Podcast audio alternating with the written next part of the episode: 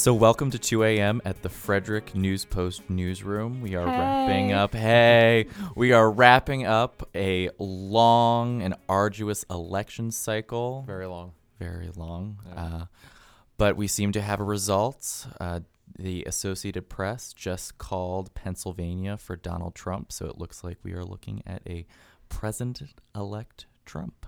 Yep. Right. And before we get down to talking about serious stuff, I think we should note that we've been at campaign parties all night and Mm-hmm. we actually just got the opportunity to open our first bottles of beer. Oh, so. Sure, cheers. first bottle. Uh huh. Shout out to Tröegs. Yes.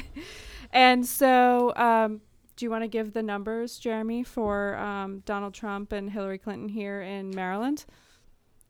Sure, let's take a quick look. So Hillary seems to have gotten about 59.5% of the vote, and Donald Trump got about 34.8 of the vote, which is not surprising considering Maryland is a true blue state. Right. That's right. So I actually I was at the um, Republican Central Committee watch party tonight, and I had a short interview with Billy Shreve, who even during a time when things weren't actually looking that up for um, the candidate Donald Trump, he was very optimistic. Uh, they have uh, said that Trump has won Florida. So winning Florida definitely propels him in the direction of winning the uh, entire race. So it's early tonight. We're still looking state by state. It says Pennsylvania, Michigan, too close to call right now. Um, how are you feeling? Feeling great. Um, just the momentum since, uh, you know, September of last year has been incredible behind Donald Trump. Uh, it's like nothing I've ever seen. Working on his campaign has been like nothing I've ever experienced. He's a top notch guy, knows what he's doing, knows how to get things done, and uh, people that get their hands dirty support him. And what do you think about the future of the Republican Party? There have been some establishment Republicans, Governor John Kasich in Ohio, um, some non insignificant figures who have been less than enthusiastic this year. Our own governor, Governor Larry Hogan. So, how do you think the party will move forward after tonight? I think if Donald Trump wins, the party will move forward without them. I think they uh, took a strategic position, saying, "Hey, we don't we don't need to get on board, and people will still elect us." I can tell you that Larry Hogan has an uphill battle to get Republicans on his side because people are pissed off. And in Frederick County, the last time I looked, I'll verify this, but the numbers were very close in terms of um, votes in the presidential race for either Donald Trump or Hillary Clinton. This county hasn't voted for a, uh, a Democrat for president since 1964. If this county ends up voting Democrat for president, what do you think that means for Frederick County? Um, I think it'll never happen. So, uh, you know, the numbers are getting tighter as we have more and more people moving in from Montgomery County. Um, but uh, we have more independents. The growth is in the unaffiliated uh, party, and uh, they usually break Republican. So I'm, I'm okay with that. So there's a lot to talk about there. That was an incredibly incendiary comment about Governor Hogan. He's very popular, and his stance um, against uh, Donald Trump was actually widely respected around the state. It, it- that stance did, in fact, improve his poll numbers according to some of the numbers that we have.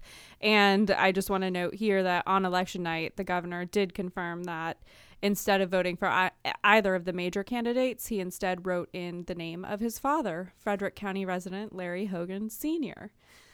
and um, if it's okay, I did also want to correct one thing um, and make clear that at the time I was speaking with Councilman Shreve, um, there were more votes for Hillary Clinton in Frederick County, but alas, um, Donald Trump did indeed carry the county. Um, he had about 56,000 votes to just under 52,000 votes for Hillary Clinton. Still a lot closer than uh, previous elections, though, right? A bit closer than previous elections, yes.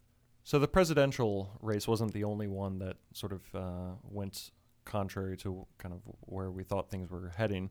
Uh, the Board of Education race also went in a different direction. Can Very much, yeah, very much.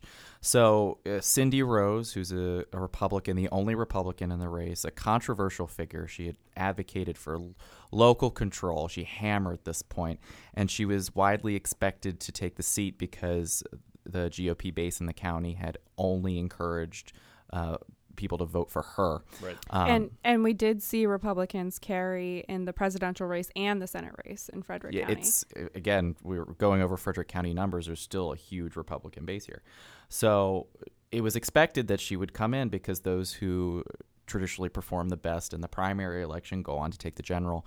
So instead, we had the trio of Democrats, um, incumbent Joy Schaefer, which is not a surprise, uh, Mike Bunitsky, and the surprise was Ken Kerr, the Frederick Community College professor, who came in fourth in the primary election but came in second in the general. So let's hear some comments from them, starting with Ken Kerr and then Joy Schaefer and Mike Bunitsky. Uh, Ken, how does it feel to win tonight? Feels much better than two years ago.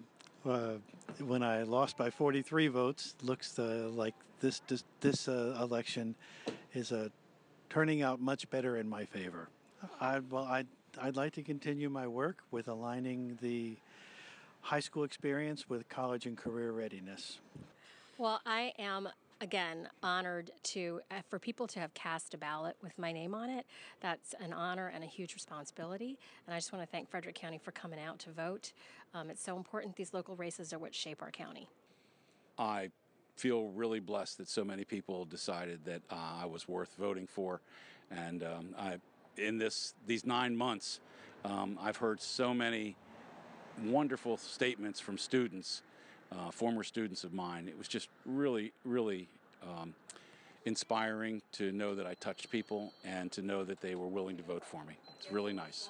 So I went on in my interview with them to talk about the major concerns that the school system is going to be facing over the next four years, which is their term. and what are some of those things? Capital costs are a major issue, school construction, testing, uh, which Cindy Rose ran on this idea of too much testing, local control. So I'm going to keep doing what I've been doing. I'm not going to stop, you know, advocating and doing everything I've been doing and point out the flaws and try to get local control back. And we'll see if this board is willing to do that. And we had another local race on Tuesday, which was a little bit less suspenseful. That was the contest between State Senator Jamie Raskin and Emmitsburg attorney Dan Cox. Jamie Raskin was widely believed to um, be favored in that race, which is in the 8th District, which is a heavily Democratic district here in the state. And so, how much did Raskin actually win by? So Raskin ended up taking about 59.2% of the vote in the district compared to about 35.7% for Dan Cox. It's Big margin. Well, in Raskin's campaign speech, he even went on to talk about his um, supporters and how they didn't only just come out to support him, but how they had also turned out to get out the vote efforts on behalf of other Democrats in Virginia and in Pennsylvania. And to District 20, uh, wow, this is a rowdy crowd. You must be Democrats. Uh, maybe you have to go to PA or VA to campaign? A round of, a round of applause for our road warriors.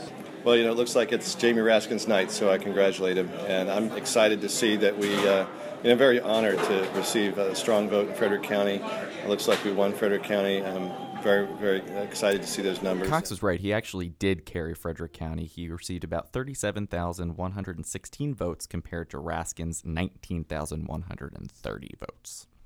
Well, and that all relates to a race that really wasn't a surprise. It was one of the first races we heard called Yep. tonight. Um, you know, the eighth district is all about Chris Van Hollen, who's leaving, and he wound up getting about 60% of the statewide vote um, for his bid to replace Barbara Mikulski in the U.S. Senate. On the other hand, you have Maryland's 6th congressional district, which Frederick County is a part of, and it's considered to be one of the most competitive districts in the state.